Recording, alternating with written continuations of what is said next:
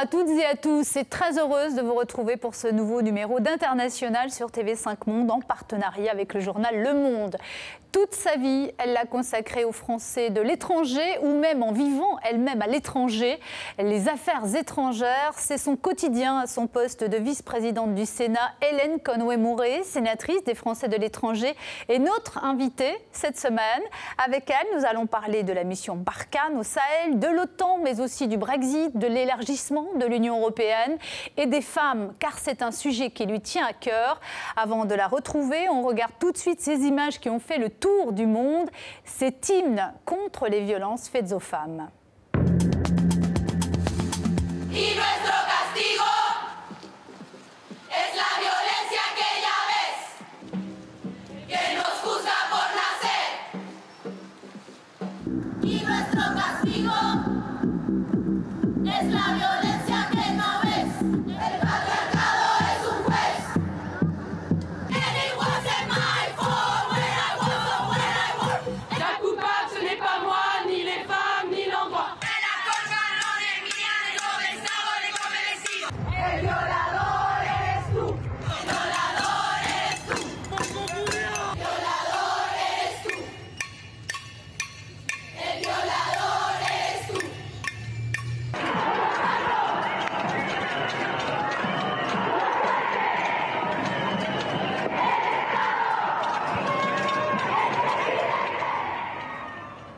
Hélène Conway-Moré, euh, bonjour, merci euh, d'avoir accepté notre invitation. Alain Salle, journaliste au Monde, merci également euh, d'être en ma compagnie ce matin hein, pour cette émission internationale. cette performance, Hélène Conway-Moré, qui a fait le tour du monde, elle vous a, elle s'est proposée qu'une traînée de poudre, elle vous inspire c'est dynamisant Oui, absolument. il y a un dynamisme, une, force euh, derrière ce mouvement, euh, comme d'ailleurs euh, d'autres mouvements, MeToo et, et d'autres qui oui, parce que vous avez été eu un retentissement hein. international. Vous avez été délégué aux droits des femmes euh, pendant longtemps, à l'égalité hommes-femmes, notamment au Sénat. Le Sénat qui n'est pas forcément un modèle, hein, d'ailleurs, en matière de parité, puisqu'on est à 32% de femmes seulement au Sénat français. Euh, c'est un souci, il y a encore du travail, un long chemin à parcourir. Oui, et heureusement que nous avons voté, euh, il y a une dizaine d'années, une loi sur la parité, parce que où en serions-nous aujourd'hui? Je crois que quand on rentre au, Sénat, on devient féministe. Enfin, en tout cas, ça a été, euh, ça a été mon cas. En même temps, on voit que c'est passé en, en, en 5 ans de 25 à 32 le, la part des femmes au, Sénat. Ça, progresse très faiblement. C'était à 6% en 98, donc c'est quand même un, léger mieux. Mais ce qu'on voit, c'est que dans les dernières sénatoriales, il y a eu beaucoup de candidates femmes mais pas toujours en position euh, éligible. Et une bonne partie de celles qui ont été euh, élues, finalement, l'ont été grâce au non-cumul des mandats qui a obligé certains hommes à se retirer. Comment on peut faire pour progresser? Vous savez, c'est comme dans tous les domaines. À partir du moment que vous avez des hommes qui sont en place, ils n'ont pas forcément envie de céder euh, celle-ci euh, volontairement ou rapidement. Et donc, on a besoin de s'inscrire dans le temps, en fait, pour voir en effet un certain nombre de messieurs qui euh, détiennent ces postes-là depuis longtemps et qui, grâce à la loi sur la parité, pour certains, se retrouveraient en troisième position et préfèrent euh, finalement partir en dissidence, ça a été le cas lors des dernières élections, c'est ce que nous avons pu observer, plutôt que d'être en troisième euh, position et donc non éligible, ce qui aurait pu faire élire une femme la deuxième sur la liste, mais ce sont deux messieurs, de fait, qui se retrouvent dans un même mm. parti euh, à être élus. Donc on, continue à, observer cela, mais c'est vrai que la progression euh, se fait. Nous, euh, au ministère des, Affaires étrangères, en, 2012, nous avions cette volonté eh bien, d'avoir des femmes ambassadeurs, puisque c'est le haut de la, de la pyramide. Et nous sommes partis de très très loin. Nous avons augmenté très rapidement en l'espace de trois ans. Et ce que nous avons observé là aussi, c'est que, eh bien, au bout de trois ans, le pool, finalement, euh, était tari euh, de femmes susceptibles d'être nommées. Donc nous avons besoin à tous les niveaux, que ce soit en politique ou pour des postes euh, intéressants, mmh. de motiver les femmes à d'abord se mettre en, position éligible, mais également en position de pouvoir être acceptées et de pas simplement parce que ce sont des femmes d'être nommées, mais bien d'être nommées sur leurs compétences, ce qui est important. Hélène Conway-Maury, on va passer à l'actualité euh, cette semaine en France avec ce pays qui tourne au ralenti hein, depuis désormais plus de 48 heures avec euh, des transports au point mort, euh, des écoles fermées. Hélène Conway-Maury, c'est donc cette grève contre la réforme des retraites qui connaît une énorme mobilisation, notamment dans le secteur public. Et pourtant, cette réforme des retraites, on ne la connaît pas encore, on n'en connaît pas encore les contours. Alors, comme l'ancien président François Hollande, vous conseillez déjà au président français Emmanuel Macron de reculer sur cette réforme bah, Écoutez, ce, qui est euh, atterrant dans cette histoire, c'est qu'on nous dit qu'il y a urgence. Depuis deux ans, M. Delevoye euh, consulte très largement et on s'attendait qu'au bout de deux ans, eh bien, on nous présente en effet un projet de loi qui soit bien ficelé, qui soit présentable. Et aujourd'hui, ce que nous avons, c'est un gouvernement qui euh, a des ministres qui se contredisent les uns les autres. Nous avons, euh, euh, par exemple, un, ministre qui va répondre aux questions d'actualité en début d'après-midi, et le soir, nous avons un autre membre du gouvernement qui dit exactement le contraire de ce qui a été dit quelques heures plus tôt. Donc, on se dit que, en fait, cette réforme n'est peut-être pas visible ou présentable aux Français et que les Français ont compris que dans cette réforme, ils avaient plutôt à perdre qu'à gagner, alors que normalement, quand on engage une réforme, c'est bien pour consolider les droits ou avancer. Et là, je pense que les Français ont tous compris que il n'était pas question simplement de supprimer, c'est ce qui a été présenté quand même dans un, premier temps, euh, des privilèges des régimes sociaux euh, qui euh, sont le fait de quelques-uns, ces privilèges-là vont sauter, bien sûr, et euh, ceux qui sont concernés réagissent, mais ce n'est pas que ça. On parle d'une réforme euh, universelle et donc tout le monde sera touché. Je crois que les uns et les autres ont compris qu'ils avaient à perdre, d'abord avec un système de points qui peut évoluer dans le temps, et puis aussi, le système actuel est basé sur les dernières années, voire les derniers mois une carrière professionnelle où généralement on gagne mieux sa vie à la fin qu'au début, alors que le nouveau système qui est présenté, c'est de prendre en compte l'ensemble du parcours. Et quand on, voit aujourd'hui que beaucoup, dans un premier temps, eh bien, cumulent plutôt les CDD ou, l'emploi euh, à, temps, à, temps, partiel, on se dit que globalement, la retraite sera forcément moins importante qu'elle ne l'est aujourd'hui. Donc je crois que c'est à cela que les Français ont réagi. Et ce qui est frappant, c'est que on, passe toujours par un rapport de force. Et je crois que le gouvernement. justement, vous qui avez vécu à, l'étranger, en Irlande pendant des années, vous êtes surprise euh, Oui, oui, qu'il n'y ait pas de grève, une grève préventive. En fait, moi, je ne connais pas encore les contours hein, de cette Absolument, mais je, pensais que justement les deux années que M. Delevoye a consacrées à, à cette consultation permettraient d'arriver à un consensus. Et on se rend compte qu'au bout des deux ans, il n'y a pas eu de négociation en fait avec les partenaires sociaux et que le gouvernement a testé s'il pouvait en effet présenter une réforme qui lui connaît, qui allait dans le sens de l'idéologie finalement euh, de ce gouvernement qui est très libéral et qui doit aller dans ce sens-là. Mais suis toujours surprise euh, qu'on ait besoin de ce rapport de force et que là, finalement, les syndicats ont bien compris qu'il fallait mobiliser, montrer que les Français n'étaient pas d'accord pour reprendre la main et finalement revenir autour de la table des négociations avec le gouvernement en position de force et de pouvoir finalement peut-être engager des négociations qui euh, apaiseront justement cette, cette grogne sociale. Et vous pensez que le gouvernement avait précisément sous-estimé ou peut-être parié sur un échec de la mobilisation sociale alors que les syndicats étaient plutôt en position de faiblesse ces dernières années?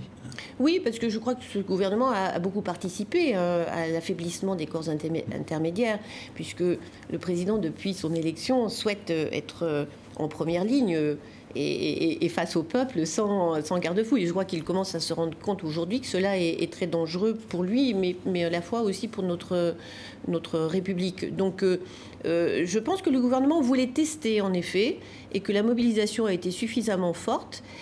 Euh, et aussi peut-être voir que quand les syndicats organisent des manifestations, celles-ci se passent pacifiquement. Ce que l'on n'a pas vu avec euh, eh bien, euh, le mouvement finalement euh, des Gilets jaunes. Donc le gouvernement a tout à gagner d'avoir une mobilisation en effet populaire qui soit encadrée.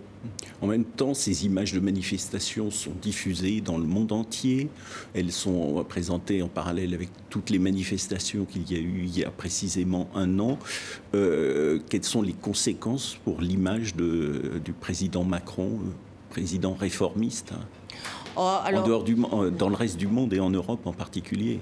Ben, C'est à double tranchant en fait, parce que à la fois les médias étrangers euh, montrent euh, un peuple français qui, euh, qui ne supporte pas les réformes et, et qui est finalement très conservateur, c'est un petit peu l'image que l'on veut donner de ces Français, et puis de montrer que le président Macron, qui à l'international peut être aussi maladroit, et peut-être que nous en parlerons euh, sur euh, avec d'autres sujets, euh, se comporte en France comme il se comporte à l'étranger, de façon un petit peu, un petit peu brutale, un peu, un peu maladroite et donc de montrer que la limite de, de, son pouvoir, euh, finalement, euh, euh, eh bien, est, bien là. Mm.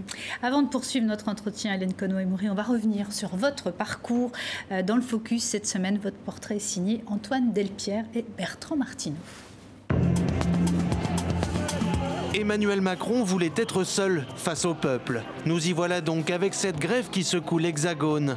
Et si c'était le cas aussi à l'international, face à Donald Trump ou Recep Tayyip Erdogan, comme vous le suggérez dans l'un de vos derniers tweets Isoler la France au Sahel, dans l'OTAN, en Europe, dans le monde, le rayonnement de votre pays, sa place à l'étranger. Voilà, Hélène Conway-Mouret, ce qui vous a mené et vous mène encore aujourd'hui en politique. Il faut dire que votre parcours vous a permis de voir au-delà des frontières. Né en Algérie peu avant l'indépendance, vous avez ensuite passé 25 ans en Irlande. Engagé au Parti socialiste depuis plus de 20 ans, c'est tout naturellement que vous devenez en 2011 sénatrice représentant les Français Français établis hors de France. Je crois que la France a, beaucoup de choses à apporter au monde et, j'aimerais travailler à ceci. Un an plus tard, Jean-Marc Ayrault vous nomme ministre délégué chargé des Français de l'étranger. Vous voilà au cœur de la machine. Réforme de l'Assemblée des Français de l'étranger, aide au retour des expatriés, mariage forcé, excision, vous vous impliquez dans vos dossiers. En février 2014, c'est vous qui accueillez Michel Thierry Atangana, ce Français libéré après 17 ans de prison au Cameroun. Mais en avril, votre poste est supprimé par le gouvernement Valls. Retour au Sénat donc, où vous élargissez vos champs de compétences. Quand le territoire européen est menacé euh, et attaqué par des euh, terroristes, l'OTAN ne répond pas. Cette année, votre rapport sur la défense européenne met en lumière les atermoiements et divergences entre les 27 de l'Union. Est-ce pour montrer une autre image de la France que vous multipliez les voyages? Rien que ces deux derniers mois, Irlande, Norvège, Grande-Bretagne, Espagne, Serbie, Kosovo et Macédoine du Nord. À Skopje, un mois après le veto d'Emmanuel Macron à l'adhésion de ce pays des Balkans à l'UE, pas facile de garder le sourire face à vos homologues. Hélène Conway-Mouret, pas facile, hein, justement, euh, de passer euh, après euh, cette décision de veto. Vous étiez en Macédoine du Nord, justement. Oui, c'était un moment politique compliqué, mais qui était absolument nécessaire parce que euh, je crois que nous sommes dans une, dans une période compliquée où nous avons besoin en effet euh, d'avoir des, des, alliés. Et euh, je suis, vous l'avez peut-être noté, une, une, européenne convaincue. je suis administratrice de la Fondation Jean Monnet et, je milite vraiment pour continuer à avoir une, une Europe forte, une Europe qui pèse face aux aux géants chinois et, américains.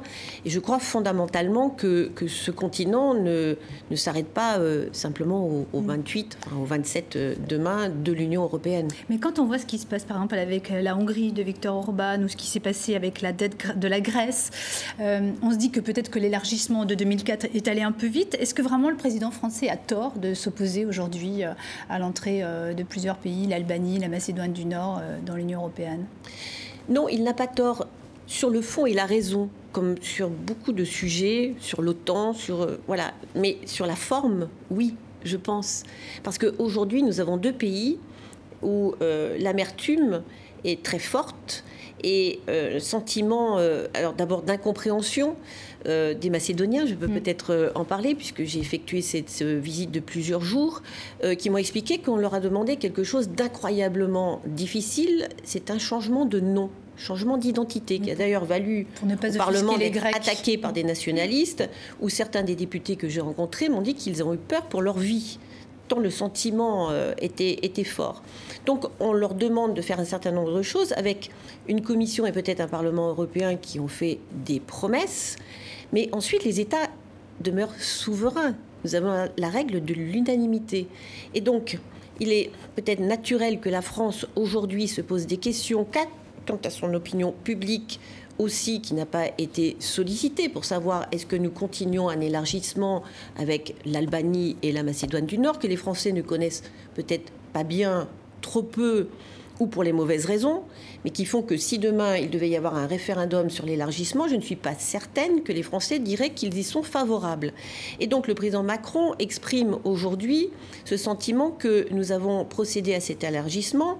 On voit les problèmes avec la Grèce, avec la Roumanie, avec un certain nombre de pays, et vous venez d'en citer certains, qui font qu'on a peut-être besoin en effet de faire une pause pour se demander si les critères d'adhésion sont les bons et peut-être euh, d'accélérer aussi le processus. Enfin, la Turquie, ça fait combien d'années que le, processus d'adhésion est engagé et ne se finira peut-être jamais? Donc, plutôt que de donner l'illusion aussi à certains pays que, en effet, ils sont les bienvenus, on a besoin de remettre tout ça sur la table et d'en discuter. Après, de prendre en otage les Macédoniens et les Albanais et de leur dire, écoutez, tant pis pour vous, vous arrivez au mauvais moment, parce qu'on a besoin en effet de faire cette pause de négociation. Je pense que c'est malvenu vis-à-vis de ces deux pays, d'autant que franchement, ce sont des petits pays. Enfin, la, Macédoine, c'est un million et demi d'habitants. Enfin, on parle de la ville de Lyon. C'est pas comme si on avait aussi là la menace d'un flux migratoire euh, euh, exceptionnel qui viendrait en France. D'autant que je voudrais aussi souligner que ce que j'ai vu, c'est une présence allemande très très forte dans ces régions. Euh, un chiffre qui est frappant. Au Kosovo, nous avons 19 personnels d'ambassade qui couvrent l'ensemble des services. L'Allemagne en a 300 et les Américains en ont 500. Le Kosovo est peut-être un petit pays, mais je pense que ces pays, l'Allemagne et les États-Unis, ont fait le choix d'une présence diplomatique, je ne parle pas de la présence militaire américaine, très très forte ce qui montre que nous, nous sommes très peu présents, que nous nous occupons très peu de ces pays, finalement qui comptent peut-être un peu moins, mais que le moment venu, nous les bloquons. Donc on a aussi un petit peu de pédagogie à faire et c'est ce que j'ai fait très largement pendant les deux jours avec un ambassadeur aussi très très engagé euh, localement. On, sent que effectivement les Allemands sont très préoccupés par ce qui peut se passer aux au Balkans et pour des raisons historiques sont aussi assez, euh, assez, euh, assez présents sur place. Est-ce que la France sous-estime justement les Balkans et cette région euh, européenne où il y a eu la guerre il n'y a pas longtemps et euh, où beaucoup sur place ont toujours peur qu'elle revienne? Et quelle réponse on peut faire à ces pays?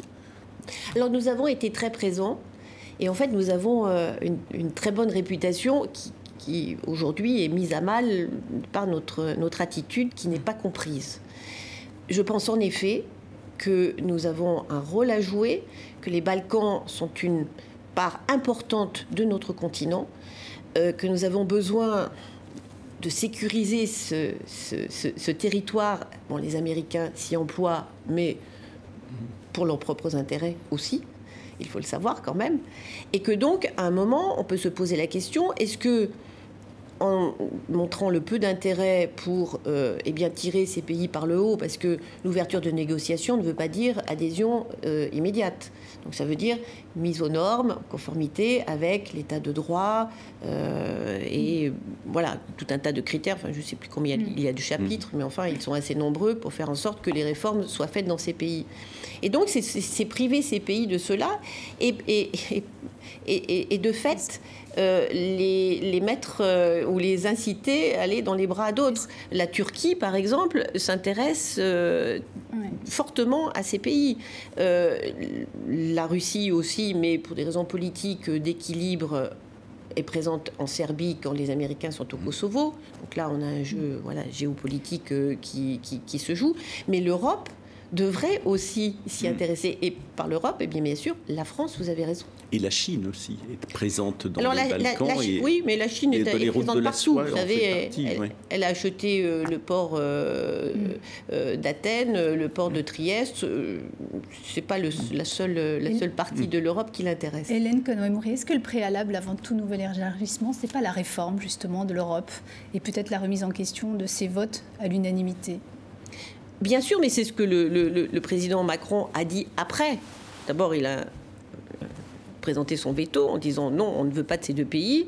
Et après, il a expliqué qu'en effet, il faudrait euh, revoir un certain nombre euh, à la fois de, critères d'adhésion, mais également le mode de fonctionnement. Enfin, ça va prendre combien d'années?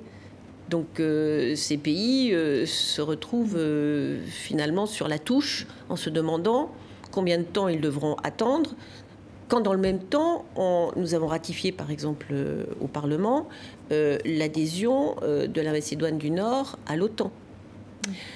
Donc, on pense qu'ils peuvent faire partie de l'OTAN, mais pas de l'Union européenne. C'est pas la même chose. C'est pas la même chose. On va parler de l'OTAN parce que l'OTAN cette euh, semaine fêtait ses 70 ans et la fête elle a tourné court.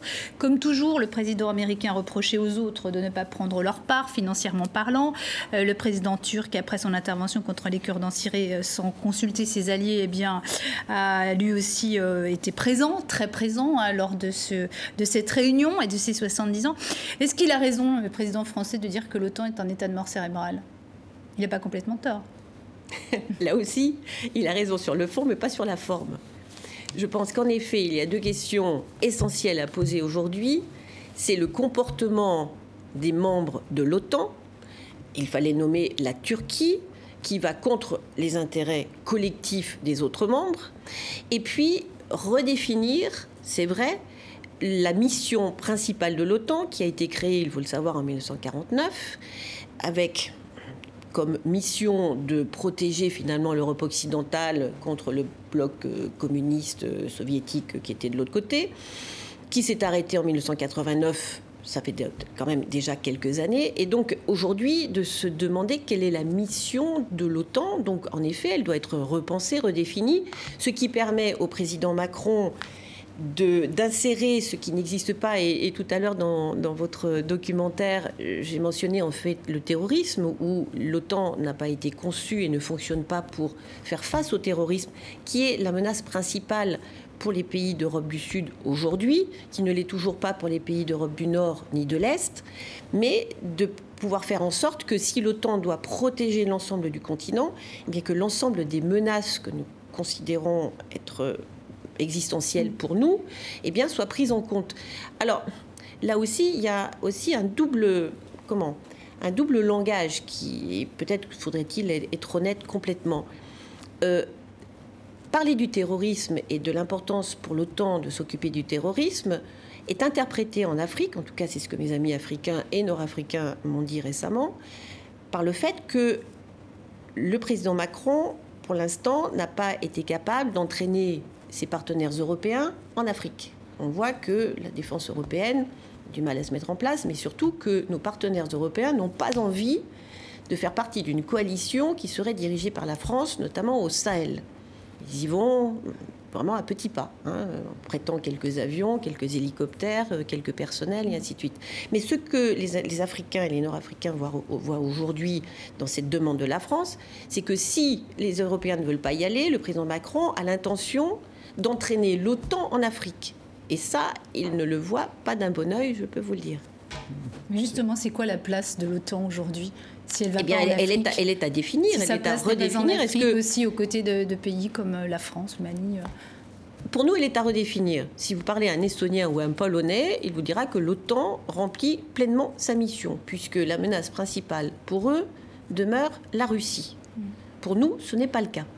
Justement, comment vous qualifierez la, relation, euh, la nouvelle relation euh, que le président français Emmanuel Macron a voulu euh, créer avec le président russe Vladimir Poutine là où la, relation était très froide hein, du temps de François Hollande, l'ancien président? Je, pense qu'on a tout à gagner à avoir un, dialogue avec, avec la Russie. ne pas l'avoir, c'est aller suivre les intérêts américains. Et on voit qu'aujourd'hui, le président Trump ne donne pas quand même de, gages très forts envers l'Union européenne ou, ou, les Européens de façon générale. Donc on n'a peut-être plus besoin d'être dans un suivisme complet. Enfin, en tout cas, c'est la position française. Ce n'est pas forcément la position de nos partenaires européens. Mais, pour nous, nous sommes dans cette logique-là. Moi, je pense que nous avons tout à gagner. sincèrement, dans cette tournée européenne que j'ai faite dans le cadre de la rédaction du rapport que nous avons euh, présenté avec mon collègue euh, en juillet dernier, qui a été adopté par la Commission des affaires étrangères du Sénat, euh, ce que nous avons vu, c'est qu'aujourd'hui, nous avons quand même une, Europe divisée en deux, enfin en trois.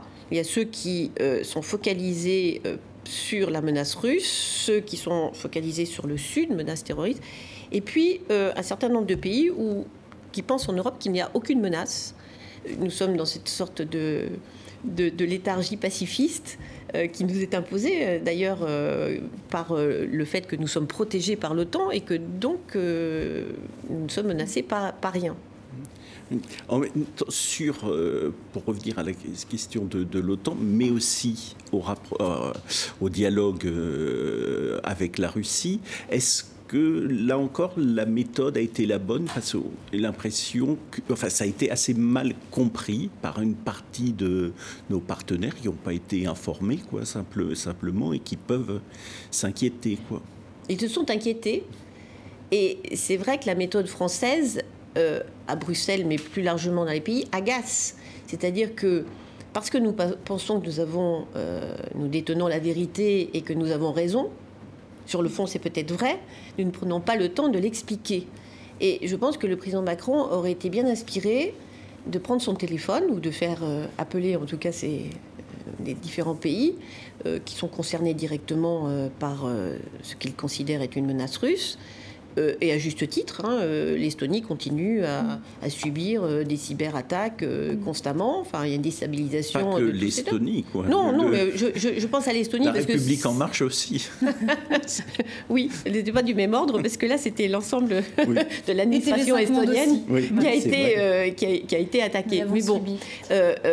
Et, donc, de, de, parler à nos partenaires européens en disant voilà, je vais inviter le président Poutine au fort de Brégençon parce que il est important de, de, montrer que l'Europe a, besoin de ce dialogue euh, et de montrer qu'une Europe forte aussi euh, peut peut-être être un, partenaire pour euh, cette, cette, Russie, quand même en rappelant que la France ne se désengage pas des sanctions qu'elle impose et qui nous coûtent fort cher d'ailleurs. C'était une bonne idée de revenir au sein du commandement intégré de l'OTAN en 2009. La France, elle a vraiment sa place encore à l'OTAN? Oui, euh, enfin, quand on questionne les militaires, euh, ils le pensent, vous savez, c'est une façon aussi de, travailler, euh, enfin, tout, ce qui est exercice interarmé fonctionne très mm. très bien.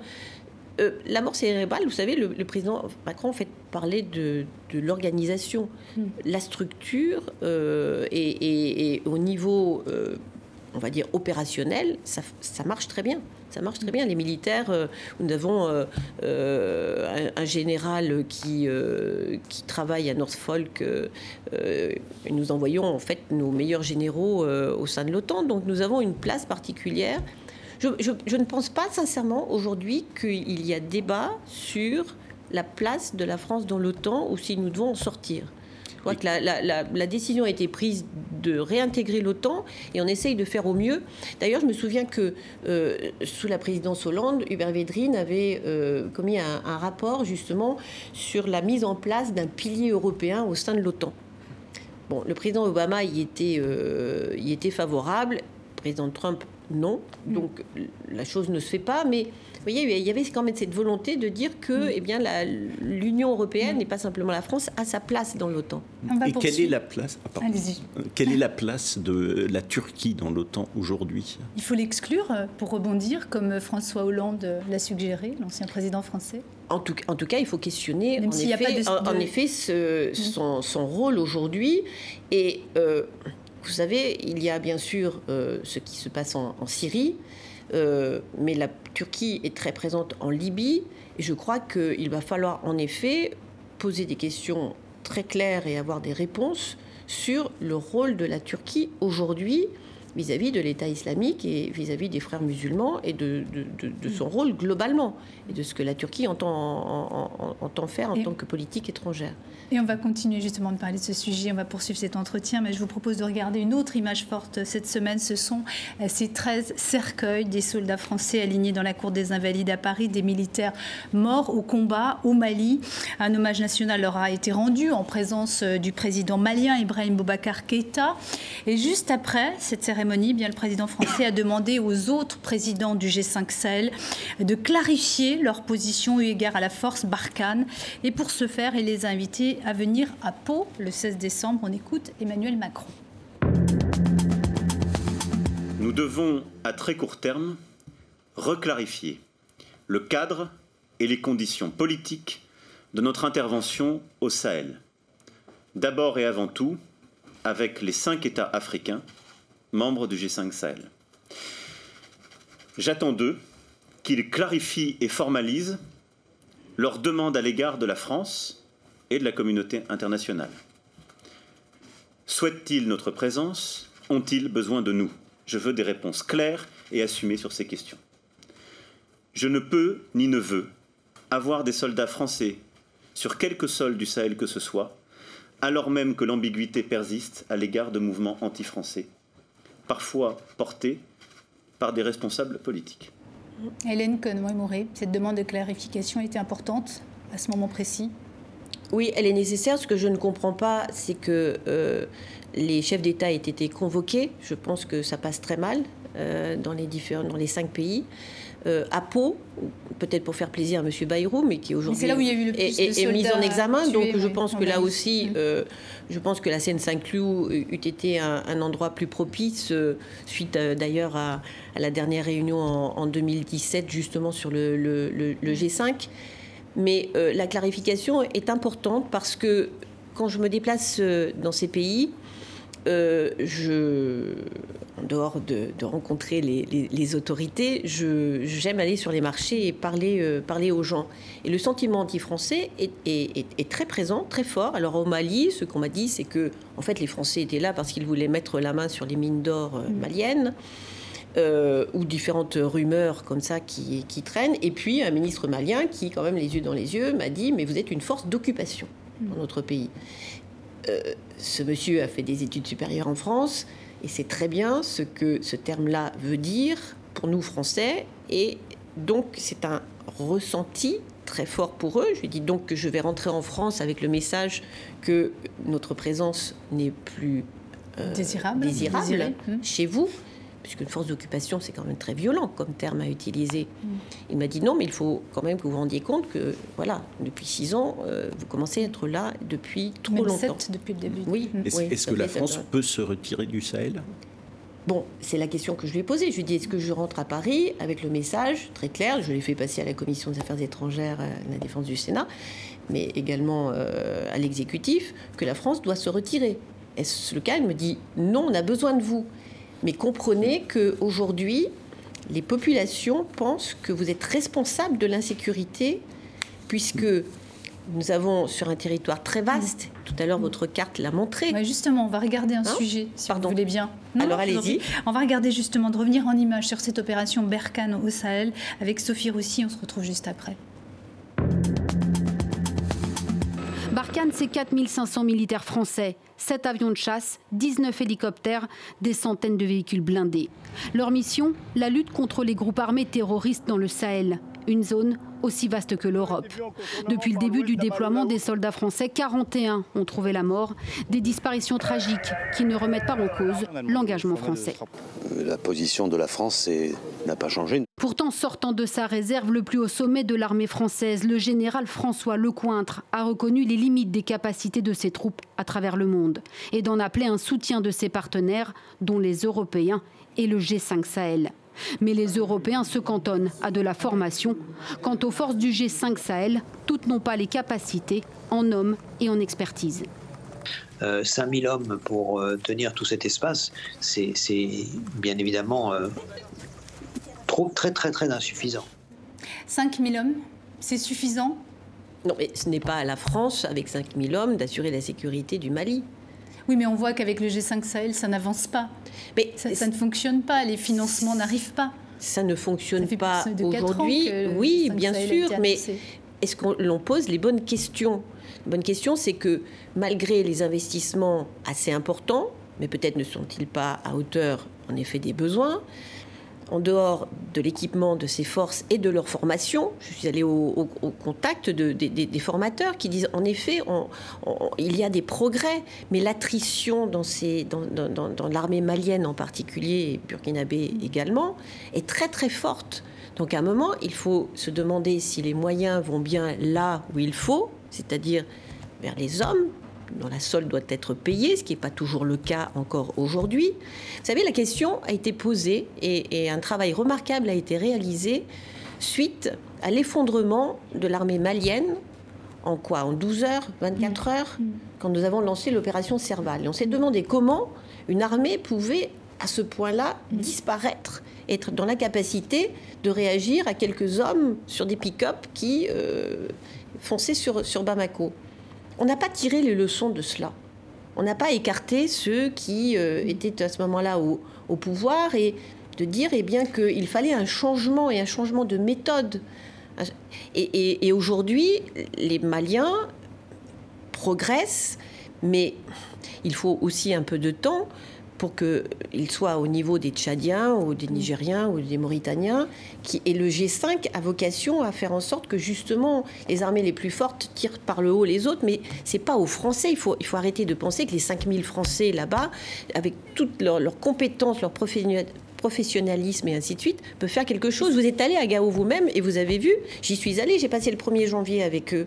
ils sortent bien sûr, mais mais ils sortent pour des missions qui sont, euh, qui vous, sont limitées. Est-ce que vous partagez euh, le, sentiment de cet ancien euh, colonel français Michel Goya, qui dit de toute façon, en, dépit des missions de formation, on voit que l'armée malienne n'a pas beaucoup progressé depuis sept ans, mais parce qu'en fait, les FAMA, donc les forces militaires maliennes, sont en fait adossées à, à un État qui est failli et corrompu. Oui, vous partagez ce point de vue? Oui, absolument. Et j'allais, y venir parce que nous parlions de, des, forces militaires, mais, tout cela ne, fonctionnera, le G5 fonctionnera quand en effet il y aura une consolidation de l'état de droit et que finalement euh, certains de, de, ces dirigeants aujourd'hui, enfin pas forcément les chefs d'État, mais en tout cas euh, certains ministres qui attisent ce sentiment anti-français parce qu'il est tellement plus facile de parler des Français pour ne pas parler des réformes qu'ils ne font pas et qu'ils ne font pas parce que le problème endémique dans ces pays est la corruption. Et tant que l'on n'aura pas essayé de, l'éliminer, eh bien, on aura en effet une armée qui ne pourra pas fonctionner parce que les équipements, l'argent dont, elle a besoin, eh bien, ne parvient pas aux hommes qui sont sur le terrain. Et c'est aussi un des éléments du terreau euh, djihadiste, la corruption.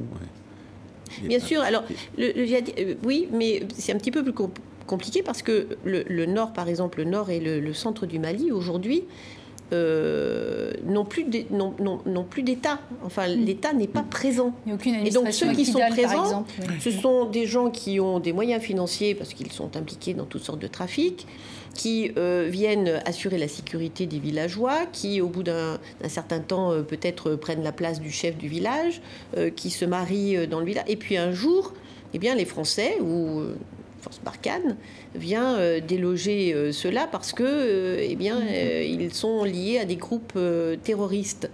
Et forcément qu'on se met à dos les populations qui se sont habituées à avoir des gens qui, eux, les ont aidés financièrement, qui, eux, étaient là quand ils avaient besoin d'eux, et pas simplement des militaires euh, étrangers qui viennent euh, finalement euh, faire des missions pour déloger cela. Donc on a, on a un, vrai souci sur la plus grande partie du, territoire à l'exception de, Bamako. Est-ce que ça a encore du sens de continuer à, se battre contre les djihadistes ou dans le Sahel alors que l'on sait que ces mêmes djihadistes sont nourris par ce qui se passe en Libye? Est-ce qu'il ne faut pas à un moment se poser les bonnes questions et peut-être aller en Libye euh, pour un peu euh, lutter contre ce djihadisme à la base Vous savez, c'est déjà le cas.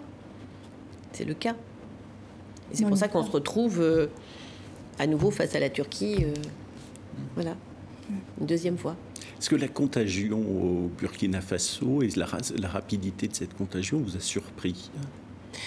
Non. Euh, il y a trois, il y a quatre ans de cela déjà, euh, mes, mes, homologues euh, parlementaires burkinabés me disaient combien ils étaient, ils étaient inquiets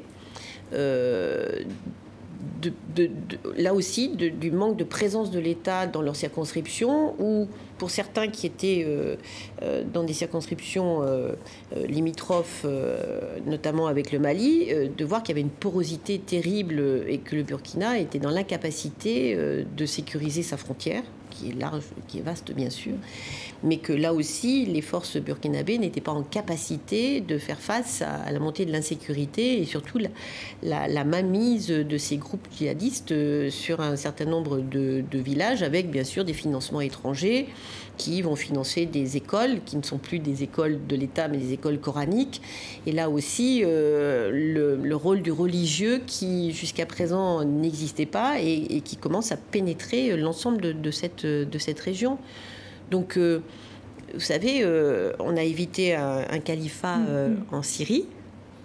Il ne faudrait pas que celui-ci puisse se développer après l'avoir tué dans l'œuf finalement avec l'opération Serval en 2013 et aujourd'hui le laisser euh, finalement se développer et, d'un seul coup se réveiller un jour. Et en plus avec la crainte d'un arc, hein, avec euh, Boko Haram euh, qui est plutôt en Afrique du côté du Nigeria, donc c'est vrai qu'il y a cette crainte qui est double aussi. Alors on va passer à un autre sujet puisque cette semaine, la semaine prochaine, va être riche en élections avec la présidentielle en Algérie et aussi les législatives en Grande-Bretagne, ce sera le 12 décembre. Alors avant de parler de l'Algérie, on va parler du scrutin britannique. Boris Johnson, euh, euh, Premier ministre sortant, a donc fait le pari de convoquer des élections anticipées afin d'avoir une confortable majorité pour négocier le Brexit. Euh, il a des chances, selon vous, de gagner son pari, Boris Johnson? La situation est tellement confuse. C'est comme euh, la, réforme des retraites chez nous. Vous savez, on entend une chose et son contraire euh, dans la même journée, donc il est difficile d'avoir euh, un petit peu... L'histoire française prouve aussi qu'on a connu des gens qui ont provoqué des élections anticipées, ça s'est retourné contre eux. Oui, absolument. Non, Monsieur Johnson est quelqu'un qui, qui parie, qui aime, qui aime jouer. Son prédécesseur, David Cameron, a joué et a perdu. Et lui est dans la même. Euh, ils ont fait leurs études ensemble, ils se connaissent bien, dans la même logique finalement. Et, donc aujourd'hui, il, souhaite avoir en effet une majorité. Il est en train de détruire l'idéologie du Parti conservateur, un peu comme le fait M. Trump aux États-Unis, vous savez, qui se rapproche plutôt du Tea Party euh, que du, du, fonds de mm. commerce, on va dire, des républicains. Et c'est la même chose avec le Parti conservateur, où M. Johnson fait le pari d'aller chercher euh, les électeurs de M. Farage, euh, qu'il a décoré d'ailleurs euh, et qui donc maintenant le soutient, mais aussi la, partie droite ultra-conservatrice de, son parti. Et je crois que dans ce mouvement, il perd de fait les conservateurs traditionnels qui, eux, ont voilà, une certaine approche et qui ne sont pas tous pro-Brexit, en tout cas le Brexit que M. Johnson souhaite soutenir. En même temps, il a signé, euh, enfin, il a finalement euh, validé l'accord euh, qui avait été précédemment signé par Theresa May en, l'aménageant effectivement quelque peu. Et au fond, c'est ça qu'il a fait passer aussi au Brexit Party qui était contre cette signature par Boris Johnson. Est-ce que finalement Boris Johnson peut être celui qui réussit à négocier une future relation avec les Européens? Peut-être, vous savez, il n'a pas de limite. Hein. Il, est capable de tout. Euh, on l'a vu, il a, il a combattu l'accord. Madame May est tombée et donc il récupère l'accord mm. et maintenant c'est lui avec, euh, en effet, il, a apporté quelques quelques points un petit peu différents, mais, mais en même temps, il n'a jamais résolu le, point principal qui est euh, la frontière entre l'Irlande hmm. du Nord et la République. Alors il a justement un peu déplacé quoi. la frontière, elle est plutôt maintenant, enfin il y en a deux quoi, mais il y en a maintenant une qui est dans la mer d'Irlande en fait entre euh, euh, entre le, la République d'Irlande, oui entre non entre l'Irlande du Nord et, le et, la Grande-Bretagne. Donc aujourd'hui, ce qui, ce qui met en, couleur, en colère quoi les unionistes qui les soutenaient. Oui oui bien sûr, mais moi ce qui me, me surprend dans cette cette question de la, frontière, c'est que on n'a jamais expliqué finalement que on avait besoin d'une frontière pour éviter que des produits qui rentreront grâce aux accords euh, de libre-échange que le Royaume-Uni signera avec les Américains, avec les Chinois et avec euh, mm. tous les pays qu'ils voudront. Bien. Donc de produits qui rentreront au Royaume-Uni qui ne seront pas conformes aux normes de sécurité sanitaire européennes, quand même qui nous mm. protègent.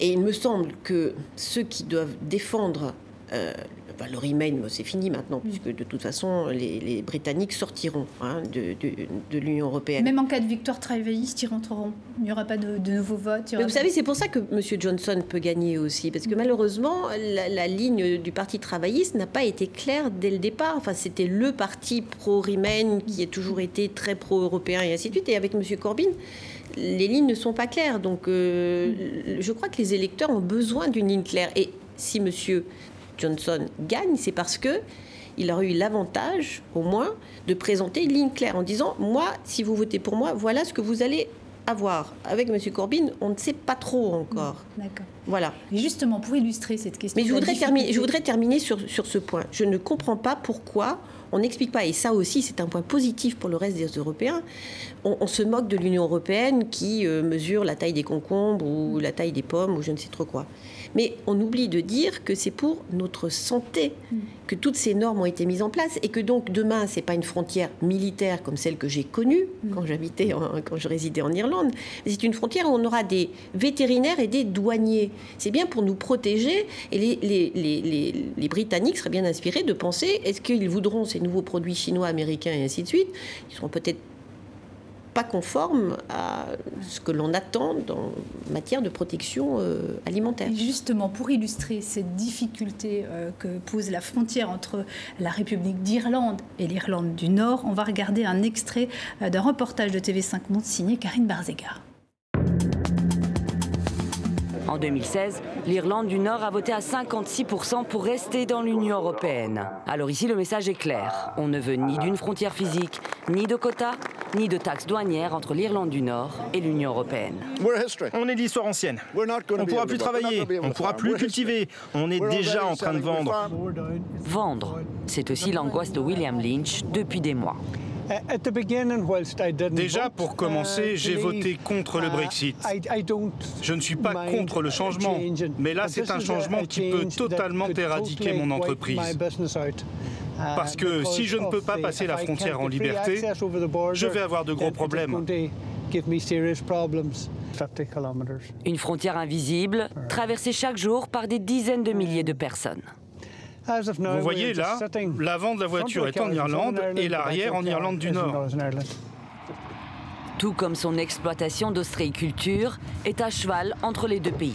Son entreprise est en Irlande du Nord, ses élevages d'huîtres sont en Irlande. Pour William, un Brexit dur reviendrait à payer des taxes, à patienter dans des bouchons et à perdre son accès illimité à la mer.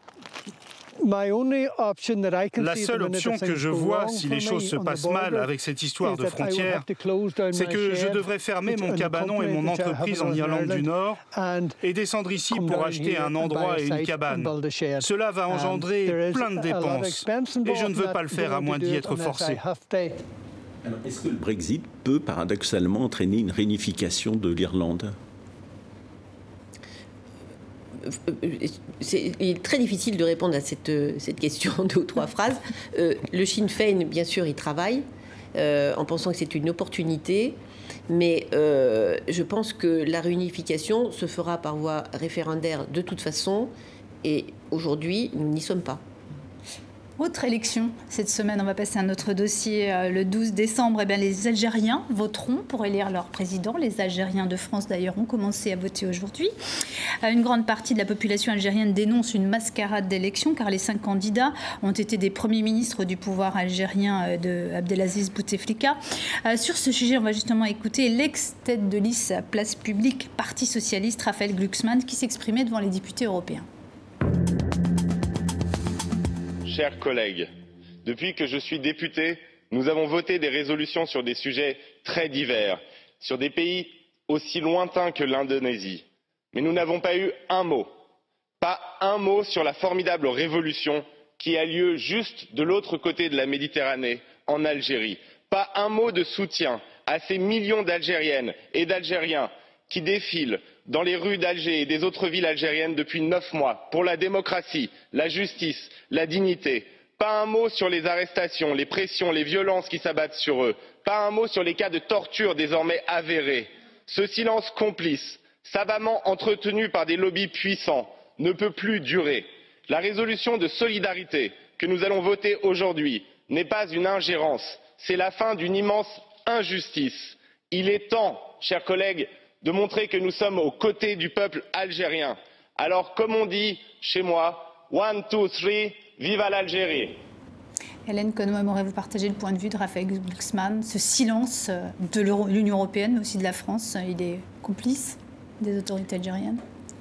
Euh, Il faut savoir que Mme Mogherini, dans la foulée, a précisé que les Algériens devaient décider de leur présent et de leur futur. Euh, je, comprends la volonté de M. Glucksmann et, je la partage. Euh, en même temps, il faut connaître les Algériens pour savoir que immédiatement cela est compris comme de l'ingérence, surtout venant d'un Français. Et que le peuple algérien, qui aujourd'hui défile tous les vendredis, et j'étais hier avec un, ami, M. Fouad Hasnaoui, au, au, téléphone, euh, et il me disait Hélène, tu entends, les gens sont dans la rue, ils manifestent tous les vendredis, ils sortent. Donc Depuis ce mois. ce peuple aujourd'hui ne veut pas, et vous l'avez rappelé, des cinq candidats, je crois que le taux d'abstention sera un taux record, pour montrer qu'ils ne veulent plus de ce pouvoir qui est en place depuis 1962 et qui se repose sur ses rentes, si bien qu'ils ont maintenu une sorte de paix sociale par voie de subventions et ainsi de suite, sans jamais vouloir développer leur pays, et que ces jeunes Algériens aujourd'hui veulent autre chose. Ils veulent une nouvelle gouvernance. Ils veulent la fin de la corruption, ils veulent plein de choses. Donc, ce que M. Glucksmann disait, bien sûr, ça part d'un bon sentiment, mais enfin, ça peut s'appliquer euh, au Chili, ça peut s'appliquer aujourd'hui dans tous les pays où nous avons des manifestations de foule très importantes. Donc, de se concentrer sur l'Algérie était peut-être pas bienvenu à un moment où, quand même, les tensions sont très fortes où le peuple est en train de s'exprimer, de dire quelque chose et de se dire mais on va le faire, on va le faire et on n'a pas besoin de vos bons sentiments finalement. Je ne crois pas que la France ait besoin de s'exprimer. De toute façon, on en fera toujours trop ou pas assez. Et que les Algériens aujourd'hui montrent cette maturité. Il faut leur faire confiance. Mais que devra faire la France et l'Union européenne une fois l'élection passée, avec effectivement probablement une forte abstention, mais un vainqueur et un nouveau président pour euh, succéder à Bouteflika, qui aura une légitimité euh, peut-être faible. Mais celui-ci devra faire avec une mobilisation, je crois, populaire qui ne va pas s'arrêter. Et ça sera à eux, en interne, de décider comment ils doivent réformer, comment ils doivent avancer et les laisser, enfin laisser les Algériens en décider. Je ne pense pas que c'est à la France euh, et vous savez que nous sommes là aussi, il faut faire très attention.